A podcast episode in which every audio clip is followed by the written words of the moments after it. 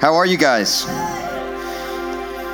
I'm bringing my whole laptop up today. I hope that doesn't scare you at all, but um, we're going to have like a Bible study on a Sunday morning. Is that okay? I know Maggie is super into it. Welcome home. Welcome to the Bible study. Maggie took some time away. You were in Washington? Welcome home, sis. Glad you're back. It's good, it's good to be in the house of God. Amen. Are you happy to be here or what? When I ask my kids something like that, I say, Are you happy to be here or what? He says, Or what? I get he thinks it's like multiple choice, I guess. So, are you happy to be here or what? You guys are quiet already, so it's not a good sign for you. I said Bible study, and that just tanked the energy right through the floor, you know?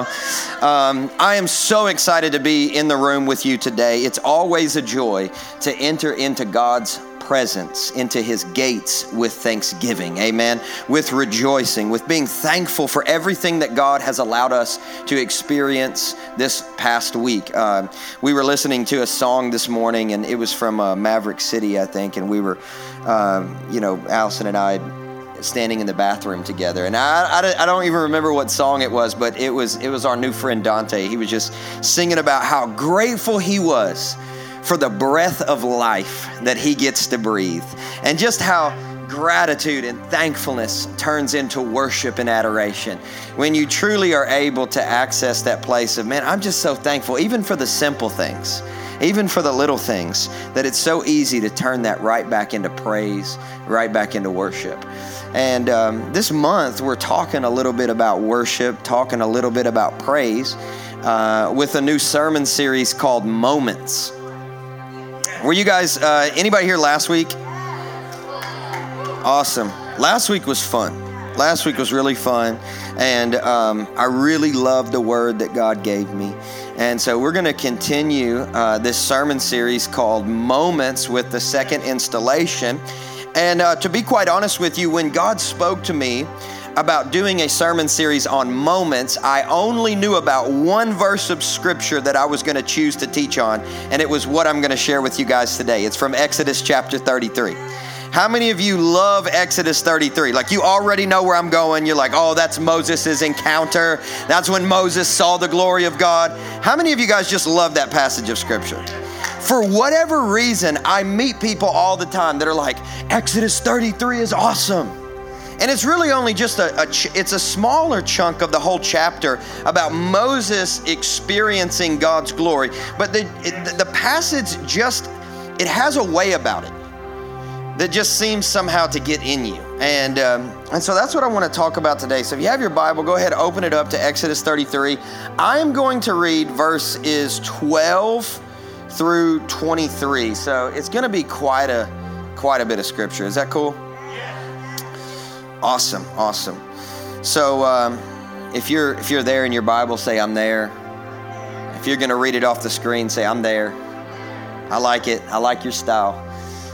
Exodus 33, verse 12 through 23. Hey, this is quite a few verses of scripture. Is that cool? I told you we're having a Bible study this morning. It's just kind of the way that it worked out. So, Exodus 33, 12 through 23 says this Moses said to the Lord, See, you say to me, Bring up this people. But you have not let me know whom you will send with me. Yet you have said, I know you by name, and you have also found favor in my sight. Now, therefore, if I have found favor in your sight, please show me now your ways, that I may know you in order to find favor in your sight. Now, I want to point out something right there as Moses says, Now show me your ways. So there is a psalm, and I don't have it in my notes, that said Moses knew the ways of God, Israel knew the deeds of God. Moses knew the ways of God, Israel knew the acts of God. That's the difference in intimacy and just being an onlooker right? Because an intimate is someone who knows the ways of God versus someone who just witnesses his acts, right?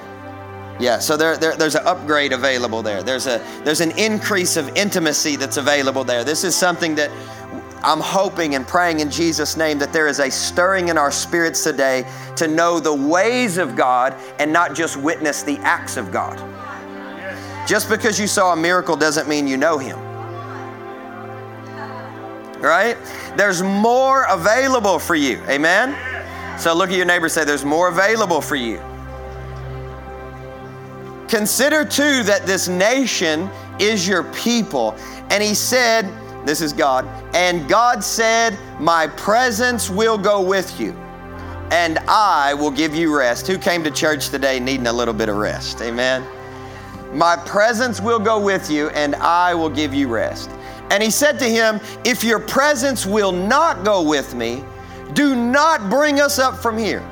For how shall it be known that I have found favor in your sight, I and your people? Is it not in your going with us, so that we are distinct, I and your people, from every other people on the face of the earth?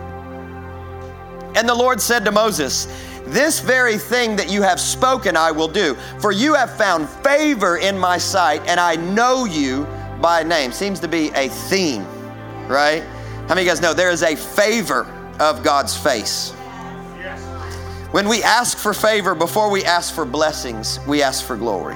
When we ask for favor before we ask for stuff, we ask for Him. Please, please show me your glory. This is what Moses says next. Please show me your glory. And he said, This is God. And God said, I will make all my goodness pass before you, and will proclaim before you my name, the Lord. And I will be gracious to whom I will be gracious, and I will show mercy on whom I will show mercy. Aren't you thankful that God decided to show you grace and mercy? That you weren't left out of the equation. As God spoke to Moses, He also speaks to you. On you, just insert your name right there as you read through that passage. On you, God will show mercy and grace. Amen? But he said, You cannot see my face, for man shall not see me and live. And the Lord said, Behold, there is a place by me where you shall stand on the rock.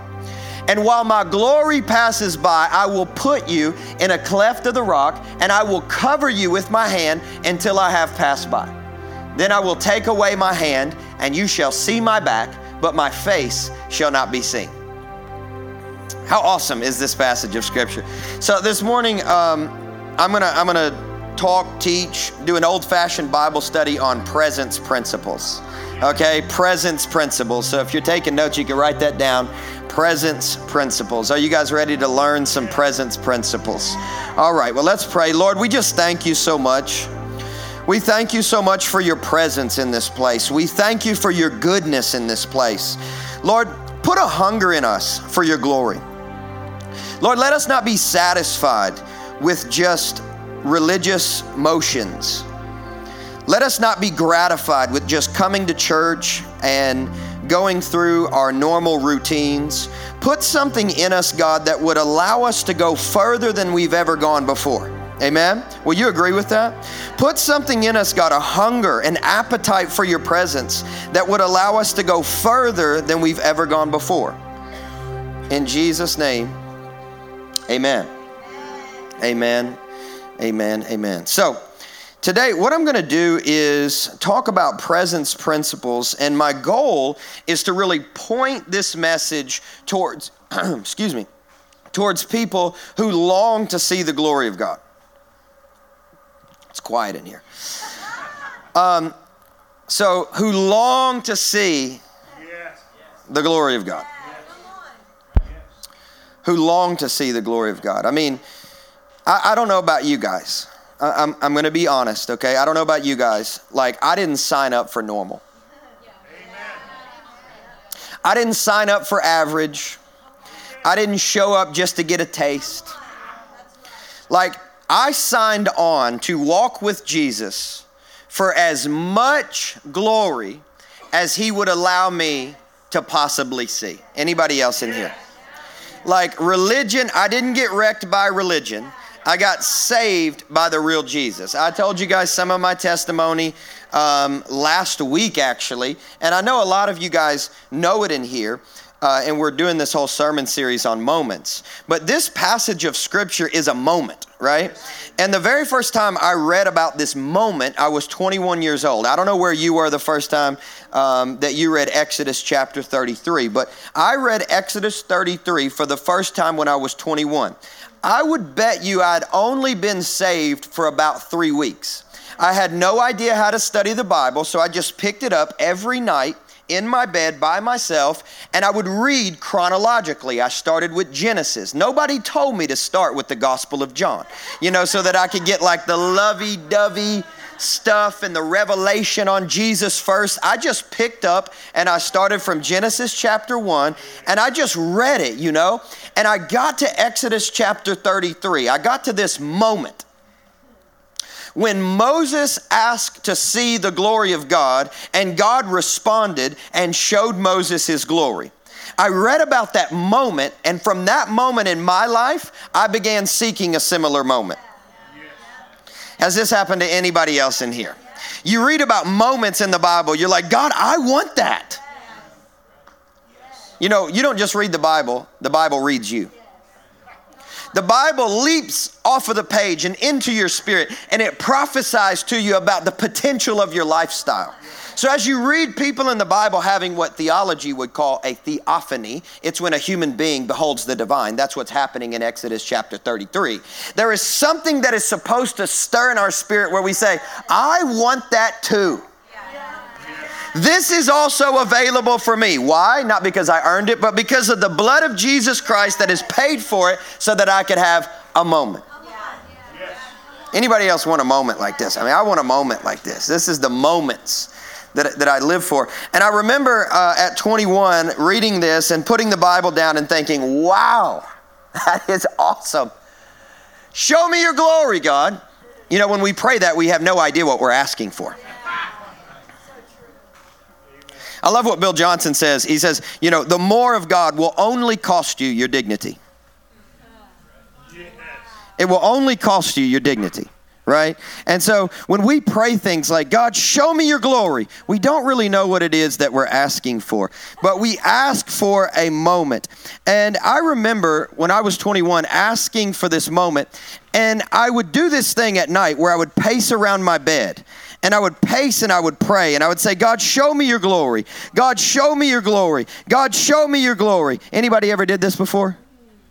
God, show me your glory. God, show me your glory. God, show me your glory. And the presence of God would fill the room with such power that I would begin to get scared, thinking that God was actually going to show up in my bedroom. He was going to rip the roof off the place and actually show up in my bedroom. And I was afraid because I thought if He really shows up, I'm going to die. You know what I'm talking about? It's like if God actually shows up, then then I will probably die. And, and and, that's, you know, that's what God is speaking here in Exodus 33 whenever he says, "Hey, like there's nobody that can behold my glory and actually live." Right? So, what I want to do is I want to dive into this passage almost line by line by line. So, uh, for me, this was always always a moment that I looked at in Scripture, and so I thought during our moment series, what we could do is we could go line by line and look at what's happening here in this passage and discover some presence principles. Will that work out for you? Awesome. Okay. So, um, if you guys don't mind, just go ahead and put back up the very first slide of Exodus chapter 33. Just put the very first slide 12 through 13. And we're going to look at this line by line, okay? So Moses says to the Lord, See, you say to me, Bring up this people, but you have not let me know whom you will send with me. Now, what I want you guys to recognize here is that Moses is politely complaining. right? Let's get real. Like Moses is politely complaining. Think about it, because when we read the Bible, we tend to read the Bible in this religious tone. You know, everything's like King James language, and we just think of it as being really eloquent. But what we have to recognize here is that a conversation is taking place between two deeply connected people. God and Moses are deeply connected, they are friends. Okay, so you have to recognize the context of the conversation. Moses has entered the tent of meeting, his tent, his secret place, and he is politely complaining to God. Moses is tasked with a massive assignment, which is to lead thousands upon thousands of people. Moses is literally the pastor of a people group. This sounds like some of my conversations with God. I'm gonna go ahead and keep it real with you this morning. Sometime I enter my prayer closet complaining. And I'm like, God, you said to lead these people, Legacy Church, but you have not told me what kind of help you're gonna bring to me.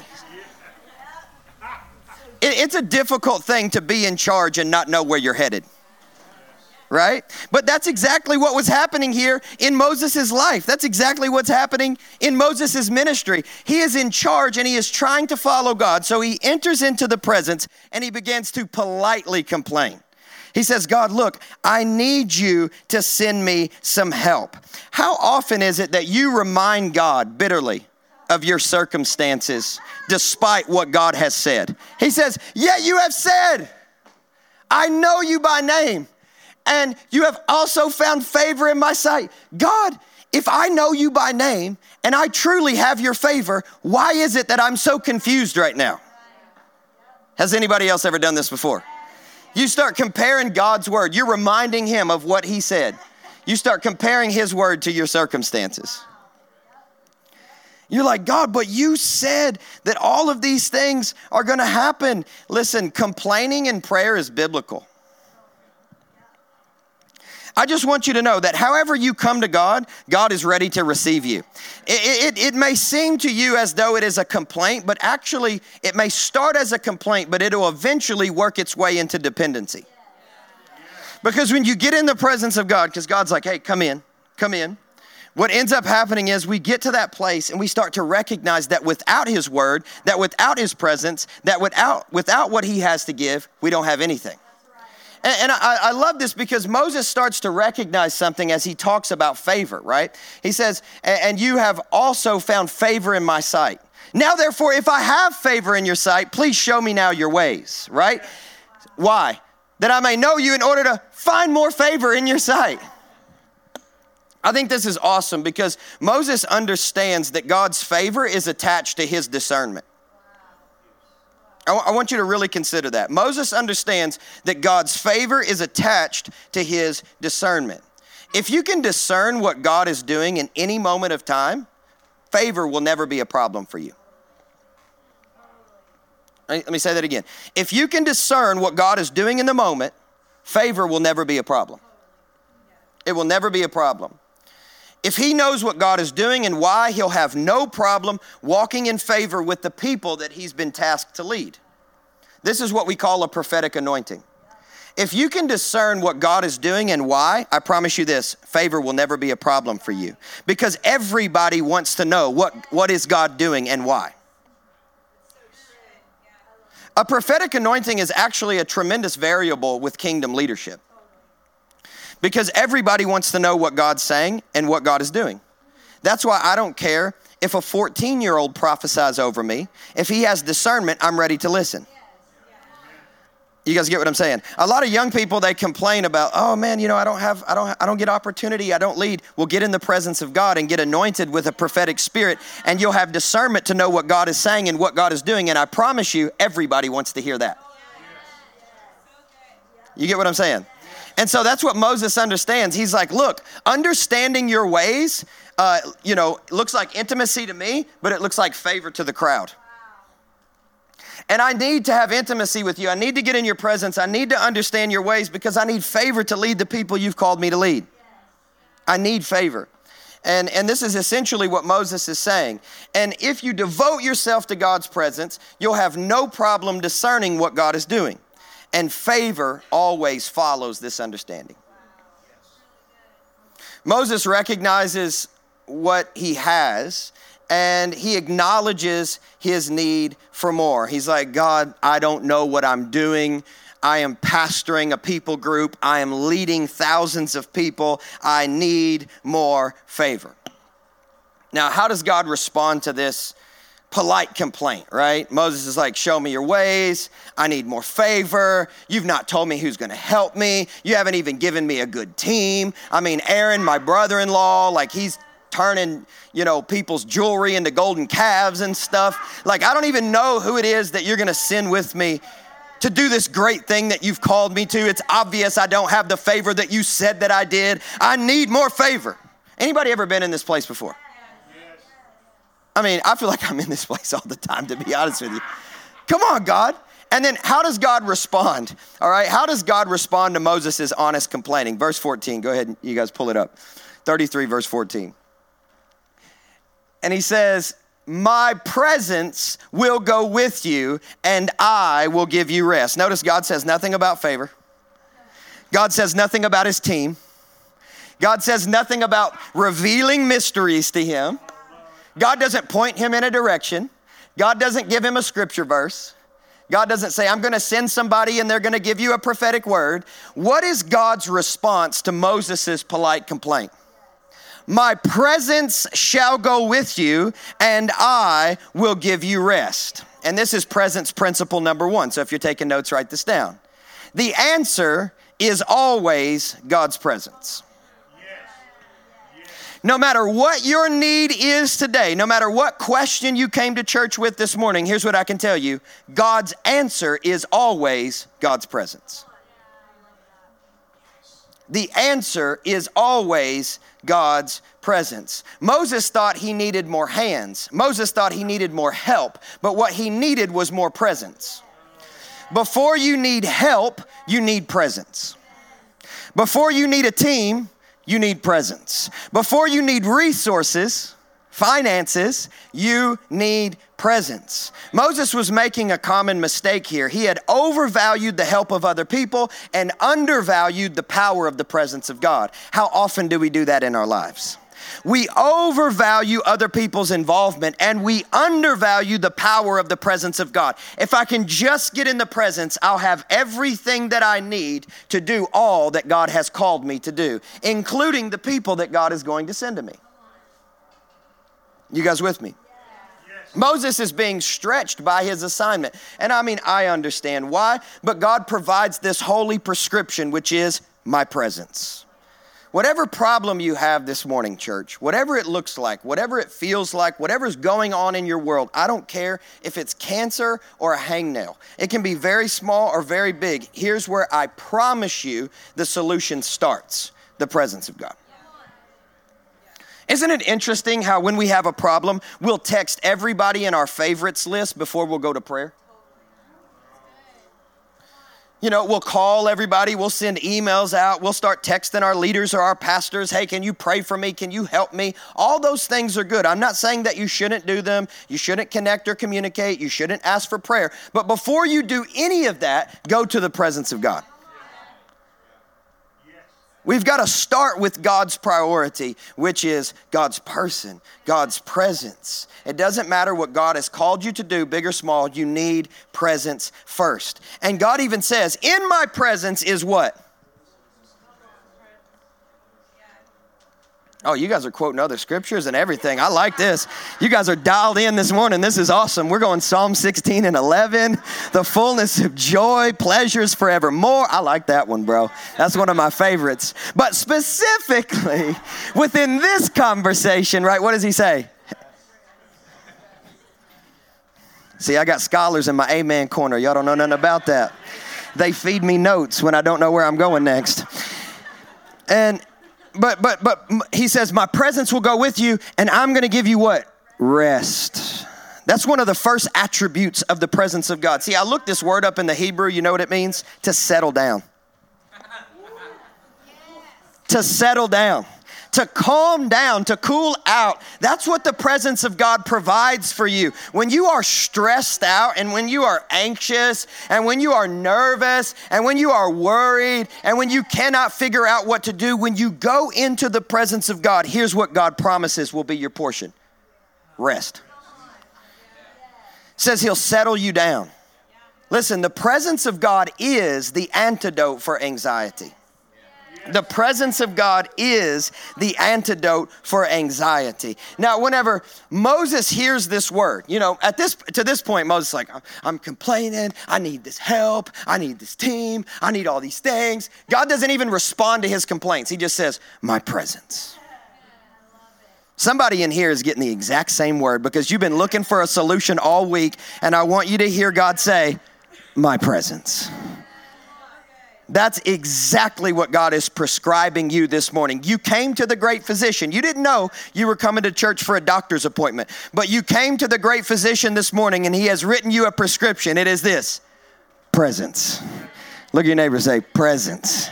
Get in it presence, right? And, and, and, and I love the fact because when God speaks a word, it changes everything, doesn't it? You know, I, my dad always says, with a word, you're fearless. Isn't that awesome? That's such a good word. With the word, you're fearless, right? And whenever God drops this word to Moses, what happens? Moses' mindset shifts immediately. As soon as God gives him this word, Moses' mindset shifts. And, and uh, can you go back to the previous slide? I just want to make sure I'm, I'm, I'm following around good. Okay, that I've found favor in your sight. Okay, go to the next one. Okay, consider too that this nation is your people. Then here's God speaking, and my presence will go with you, and I will give you rest. And then Moses says back to him, See, there's a, there's a shift in mindset here because Moses goes from overvaluing the help of other people and undervaluing the power of the presence of God to now he is putting the appropriate value on the help of other people and he is placing the appropriate value on the presence of God, which is supreme value. Isn't it amazing how God can speak that word and that shift will take place? You're like, oh, how did I miss it? How did I forget about this? How did I skip over this? Like, there is power in the presence, and it's not other people's support that I need first. The first thing that I need is the presence of God. So Moses has come to this place where he puts appropriate value on the presence of God. And what does he say? If your presence doesn't go with me, I ain't moving. Some of you guys need to get this message down in your spirit, right? It's like, I'm not moving. Nope, I'm putting a stake in the ground. I'm not moving cities, I'm not moving jobs, I'm not I'm not shifting my relationships around. Without the presence, I don't have the compass that I need to navigate my life appropriately. I am going to put supreme value on the presence of God, and that's what Moses is saying. If your presence will not go with me, do not bring us up from here. For how shall it be known that I have found favor in your sight? Isn't it awesome that God, and, and now Moses is understanding this, he is connecting favor to the presence. If you want more favor, get some more presence. Get into the presence. Step into the presence of God. It guarantees that you'll be marked with favor.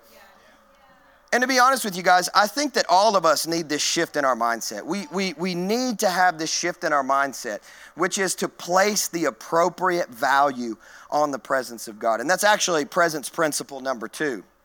Presence principle number two is this God's presence must become irreplaceable in your life. I mean, we, we talked about it last week. What's the goal of every day, which is to see the face of God, right?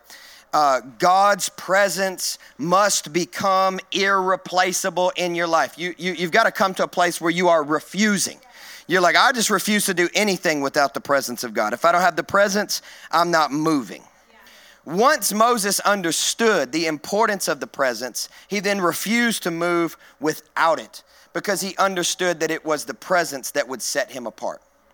Guys, listen, God's people are supposed to carry God's presence.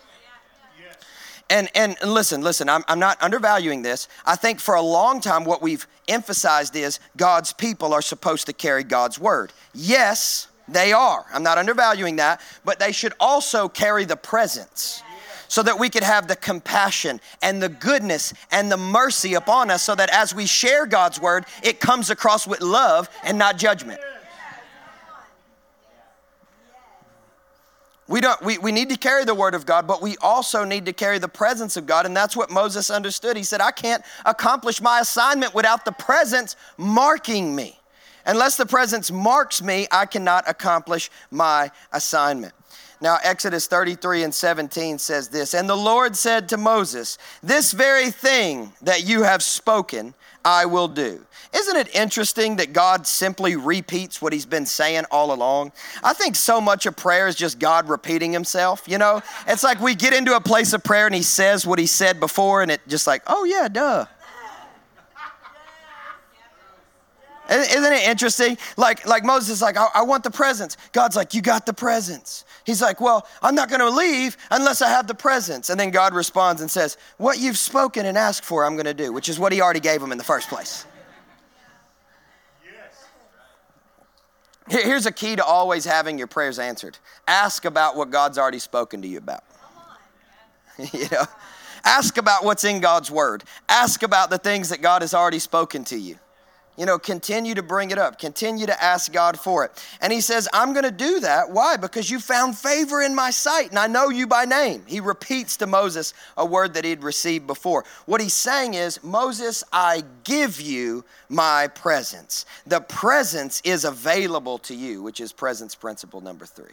Presence principle number three is this God's presence is already yours, it's always available, and it's always free. I know that's a word for somebody in here today because a lot of times we disqualify ourselves from the presence of God, don't we? We disqualify ourselves from having a moment. We come to church and we say, Man, I just hope to get some of the crumbs that fall from the master's table. I just hope, you know, that I can punch my time clock and go to church so that God will see that I'm behaving well and maybe that will qualify me for some of his favor. Because of what Jesus Christ accomplished on the cross, He has welcomed you now and forever into His absolute presence. It is always available for you, whether here in the altar or in the car, in your commute, on the way to work. And it is always free. You did nothing to earn it, you can do nothing to work it up. Because of what Jesus Christ paid for on the cross, you have it for free now and forever. Listen, guys, you can have as much of God as you want. Let me try this side. Hey, listen, you can have as much of God as you want. Isn't that indicting? As, as we talk to ourselves about what we don't have, it's like, but God's like, you can have as much as you want. It's been free your whole life. It's free. It will always be free. It's available. How much of God do you want? How much presence do you want?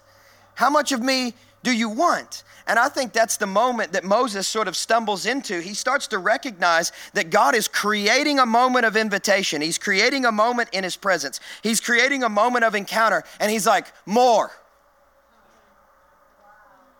It's, interesting, like the less that you eat in the natural, the more hungry you become. But the more you eat in the spiritual, the more hungry you become the more you start to expose yourself to God's presence, the more of the appetite you develop for God's presence. The more you expose yourself to God's word, the more desire you have to get in God's word.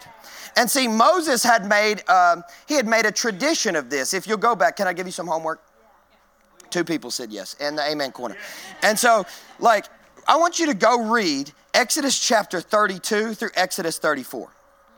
All right, like get some context for what's happening here because what's happened is Moses has just received the Ten Commandments for the first time in Exodus chapter 32. He comes down off the mountain, he sees everybody worshiping a golden calf, and what does he do? I mean, he is super angry and he breaks the Ten Commandments, right? He comes down, he rebukes everybody, he gets them in line. He's like, What's wrong with these people? Some of you guys are like this when you come home from work. You know, what's wrong with these people? You know what I'm saying?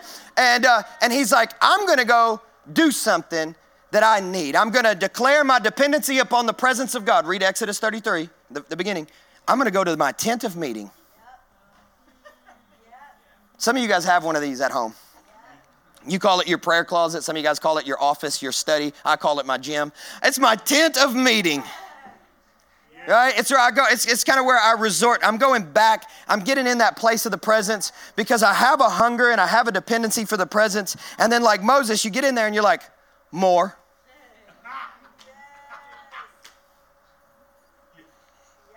More. If you want to have a moment with God, you got to stand up more. what you what you gave me last week, God, was awesome. More. What you gave me 10 years ago, God, in that revival service, more. What you gave me this morning was beautiful. Thank you for that word, more. I need more tonight. I need more than yesterday. I need more. I, I obviously don't have enough. Like the people are still worshiping calves. More.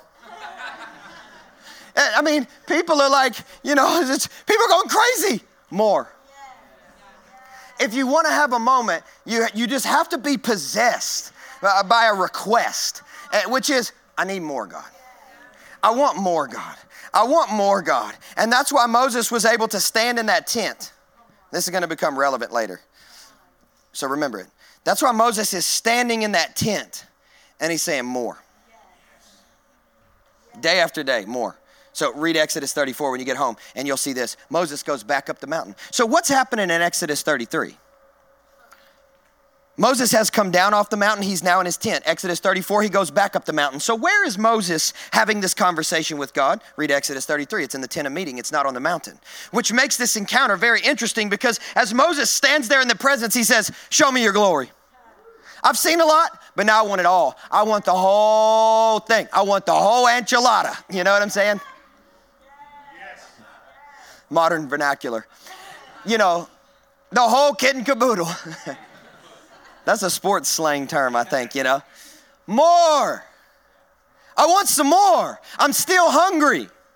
I still need some more. And this is how he says it Please show me your glory.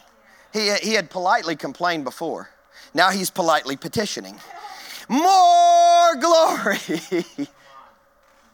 I'm in your presence, God, and now I want the glory. And so I, I, looked up the words because God so eloquently promises presence, right? So Moses knows he already has presence. He's like, hey, you got my presence, you got my presence, you got my presence. And he's like, show me the glory. So what's the difference? Because if Moses already freely has the presence, why does he go on with asking for the glory? Am I just a nerd, or do you get curious about this as well? Well, he's like, well, Moses, you already have the presence. Why are you asking for glory? Because Moses understood that there was always levels. It's always glory to glory to glory, and you can get as much of God as you can handle. Uh, let me put it like this you can get as much of God as you're willing to let go of.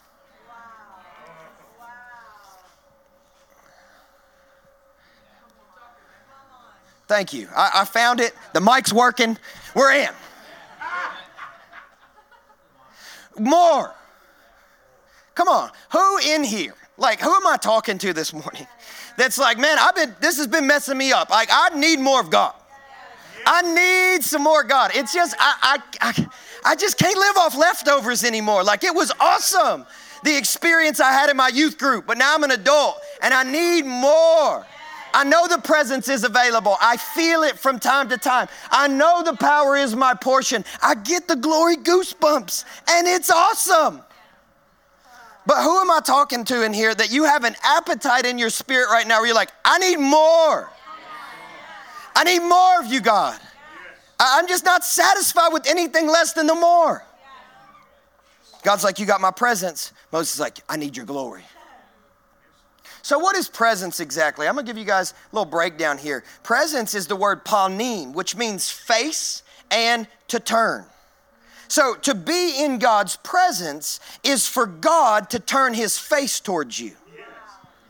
So let me, let me give you a very basic personal definition of God's presence. God's presence is God's attention.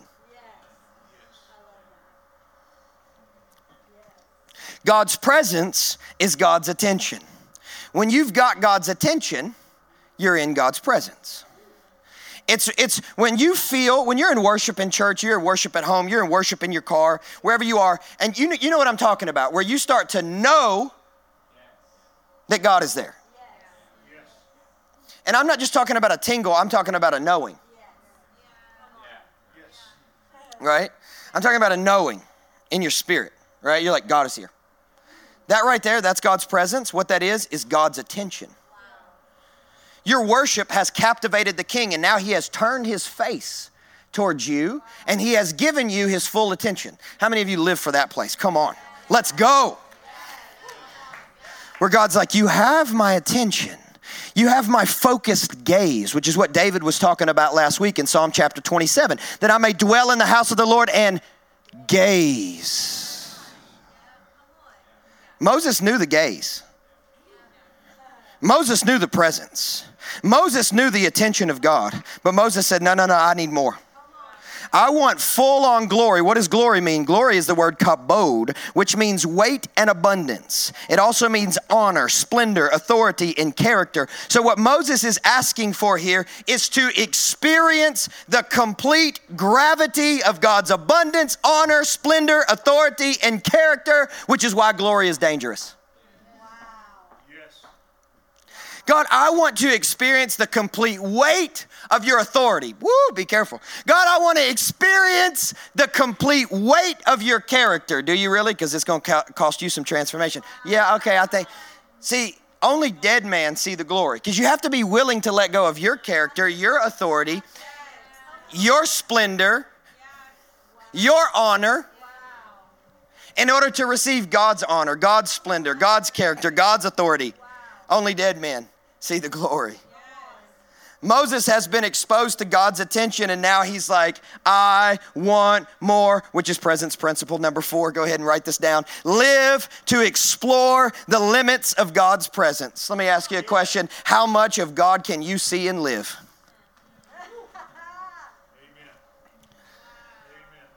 How much, that, this has to be our mission. How much of God can I see and not die naturally? Have I gone way out there today? I'm looking at some of y'all's faces. I know we had a little, you know, some problems. But look, are y'all lost on me now? But like, I'm genuinely wanting to know, like, how much of God can you see and stay breathing? And I promise you, like, that thin place sometimes is a scary place because you're like, I might die.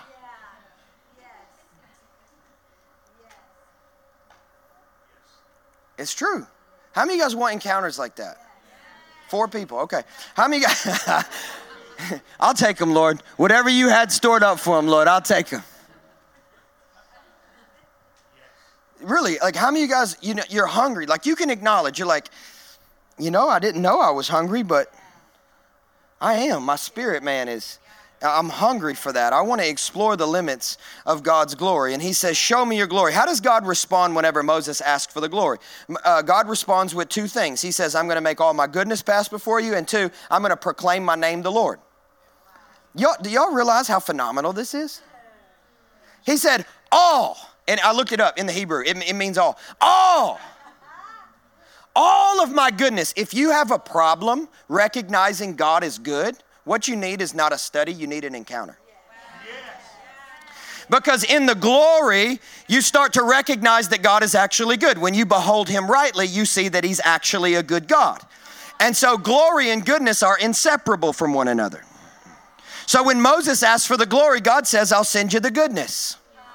Right? We were singing this song, and Moses is like, hey, you know, I want the glory. Send your glory to me. Guys, listen. David understood. Surely goodness and mercy will follow me all the days of my life. Surely goodness will follow me all the days of my life. The truth of the, the, truth of the matter is, you're not following glory, glory's following you. Just waiting for you to surrender. Just waiting for you to let go. Just waiting for you to say, More. More. I just need more. I want goodness. The, the word here, goodness, means goodness, beauty, and prosperity. And so God says, All of my beauty, my complete beauty, my perfect prosperity is gonna pass by you, right? And then I'm gonna proclaim my name to you, which is the Lord, which is a sacred name, which is the name Yahweh, yes. which is the last thing that you'll say right before you die. Yahweh. That's the first thing that you said when you were born. Yahweh. It's the very name of God that entered your spirit as you were created in the womb. And that's what God says. I'm going to proclaim my name. I want you to imagine that the fullness of God's beauty, that His perfect prosperity is about to pass by a human being, and the sound of a mighty rushing wind.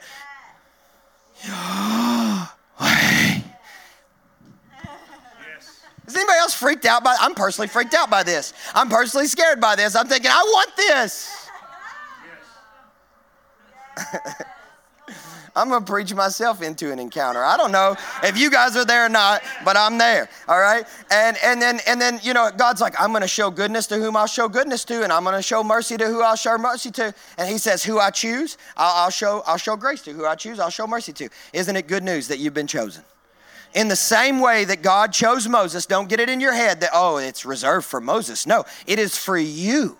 God chose you. God has grace for you. God has mercy for you. In the same way that all of his goodness passed before Moses, he wants all of his goodness to pass before you. And as he encounters you, he wants to breathe over you his name. Come on, God, stir us for encounters like this, Lord. Stir us for a place where we're like, hey, we want to see the glory. Presence is awesome. I love your attention, but I want the fullness of you. Uh, one of the commentators said, pass by is the same word as pass through. And I'm like, woo, eclipse me, God. I like that. You know, it's just mystical. I love it. And, uh, and, and, and, Moses says, oh, you know, you can't see my face and live. Have you guys ever went on a roller coaster before, like Tower of Terror or something like that, you know? And you get to that point where you're like, it's like the intensity is so heavy that you can't even participate in the entertainment. You're like, you're like, ah. You guys know what I'm talking about? That's what this encounter was like, plus more. It was like you thought you wanted an encounter. No! Maybe not, God. And so God actually had to protect Moses from the encounter because the encounter was so heavy that he couldn't experience it unless he first died. Now, thank God, we've all died with Christ and we've resurrected with him on the third day. So, this qualifies you for a better encounter than Moses received because superior encounters are not reserved for an inferior covenant. And so, what Moses saw, you can actually see, but even more so in the fullness than Moses saw it. But God understood something. If I'm going to give you this glory encounter, I've got to do something first, which is I've got to hide you. If I'm going to give you this encounter, you've got to be positioned properly for this encounter. So Moses says, Here's what I'm going to do. There is a rock by me. Hold on, wait just a second. I thought Exodus 33, Moses was in the tent. Is this getting weird for you guys yet? See, when you experience glory, it's not God coming get down to you. When you experience glory, it's you going up to God. This is too much for a Sunday. This should have been a Bible. I told you a Bible study. It's a Bible study. I'm already six minutes over. It's a Bible study. Right? God says, There is a rock by me, right? And so he doesn't say, Hey, I'm going to come to where you are. If you want to experience glory, you're going to have to come to where I am. Because no flesh will glory in my presence, right? And so he takes Moses. This is, I mean, we can debate, you know, DM me. But like he takes Moses into the glory, right? And then he says, I'm going to hide you. Eh, see, if you're going to experience glory, you have to be positioned properly. And if you're going to experience glory, you have to be comfortable with hiddenness. And so what he does is he takes Moses. Now I want you to imagine this for a moment. He takes Moses and he puts him in a vertical Chris. I, I feel like I'm watching some of you guys. Some of you guys are like getting real tanked up. This is great. And so he puts Moses in a vertical crack in a rock. So think about it like that. There is a cleft. That's what it is. It's a vertical crack. And so Moses gets placed by the hand of God into that vertical crack in the wall. And then he says, All of my goodness is going to pass by you, but here's what I'm going to do I'm going to protect you. I'm going to shield you by putting my palm over the cleft of the rock. So Moses is literally encapsulated in the cleft of the rock, and God puts his palm over top of the cleft of the rock. So Moses is standing there in relative darkness because he is about to go on the Tower of Terror. And so it's like, boom You still want glory? So he puts them in there, he closes them, and can you imagine the, the, the, the, the, the aroma? You know, it's like God is passing through. Yahweh. This is just my imagination. and the Father has got his hand over top of the rock until he gets a safe distance. And then once he gets a safe distance, he removes it and lets Moses from the cleft of the rock see his back. Now we know in John 4 24 that it says that God is spirit. God doesn't have a body unless you're looking at Jesus, right? You're looking at the Son of Man. You're looking at the Son of God, which is Jesus. And so, just hashtag Lyle's opinion, this possibly could have been a premonition, a vision, an encounter where Moses was actually allowed to see into the future and witness the back of the Messiah. I don't know. I'm just saying that's the only way I know how to explain it. It's a probable thing. In my mind, doesn't have to be in yours. It's I'm, you know, I'm just going with what I prayed about this week. But nonetheless, Nonetheless, Moses sees God. Now, let me give you the fifth point. This is the last one. To experience glory, embrace hiddenness. To experience glory, embrace hiddenness. Some of you guys right now, you're in a hidden season. You're like, man, nobody sees me. Nobody sees what I'm doing. Nobody, where's my team? Where's, my, where's the people going to champion me and cheerlead me? Where's my help? You tasked me with this huge assignment, God, then you hid me? No, nobody's recognizing me. Nobody sees the value that I bring.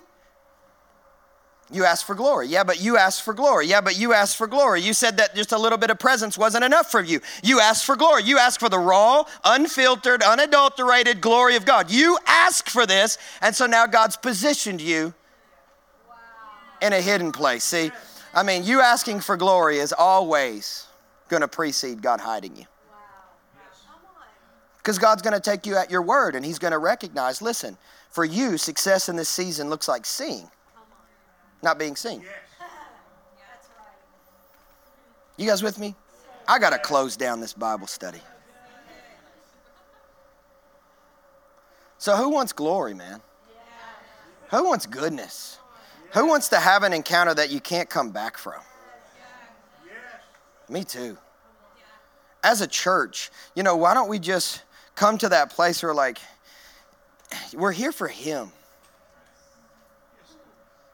Uh, all the other stuff, I mean, Moses had a lot on his plate, and all those things are important and they're good, but there is a precedent in the presence of God. I, I don't know if the worship team is there. If you guys want to come up, you can. I think we should maybe sing a chorus or something. I think we should have some type of a opportunity to request the glory. What about you?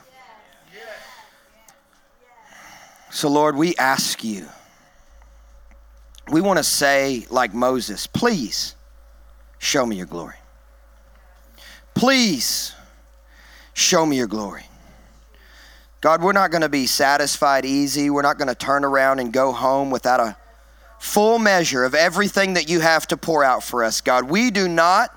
We don't want to taste death until we've experienced the fullness of everything that you allow on this side of heaven, Lord on this side of eternity, God. Lord, we pray your kingdom come, your will be done on earth as it is in heaven. Lord, if we pray that for miracles, we can pray that for encounters. If we pray that for healing, Lord, we can pray that for glory. There is a glory that is in heaven, and I believe with all my heart that our praise can pull on that and that we can pull on that and we can say, God, send your glory. We want to see your glory. We want to see more. We're not going to be satisfied. We refuse to quit with an appetizer. You know, I can't help but to think about the banquet that God wanted to give. The banquet where He was like, hey, I want to give all these people this massive feast in my presence. And like, I got stuff to do. I'm busy. I, I don't, you know, I got to take care of this and I got to take care of that. And God's like, all right, we'll go and find the people who are hungry enough to come in. And they'll dine with me in my presence. They'll dine with me in receive the glory of everything that I have prepared. May we be hungry like that. May we have the inward posture, Tozer said this. May we have the inward posture of a beggar on the streets of Jerusalem. In that we are so hungry, we are so dependent, we are so demanding on the presence of God that we will not be satisfied with anything less. I pray that over us now in Jesus' name. If you guys don't mind to stand, we're going to sing. But as we sing, I just want to ask you, and if, if, you don't need, if you can't stand, if you want to sit, that's fine, or if you want to kneel, that's fine, or whatever you're doing right now is, is just fine. But can we just ask for a moment and say, God, show us your glory? could we make a proclamation over our family today and say, God, we want to see glory. We want to see glory. God, we want to see glory. We want to see glory. We want to see you. We want to see you. We want to see more. As we prepare to ask God for this, if you're in the room today and you're far from God, you're lost, and you need to come home, you need to get saved, or you need to dedicate your life to Jesus, rededicate your life to Jesus, would you just lift your hand up real quick just so that I can see you? Is there anybody in here? We'll pray with you. Awesome, awesome. I see you. Amazing. Anybody else, just real quick? Just want to create some space for a response. All right, let's everyone pray. Jesus, come on, let's everybody pray. Jesus, thank you for your blood. I repent of my sin and I come home today. Forever and ever, I'm yours.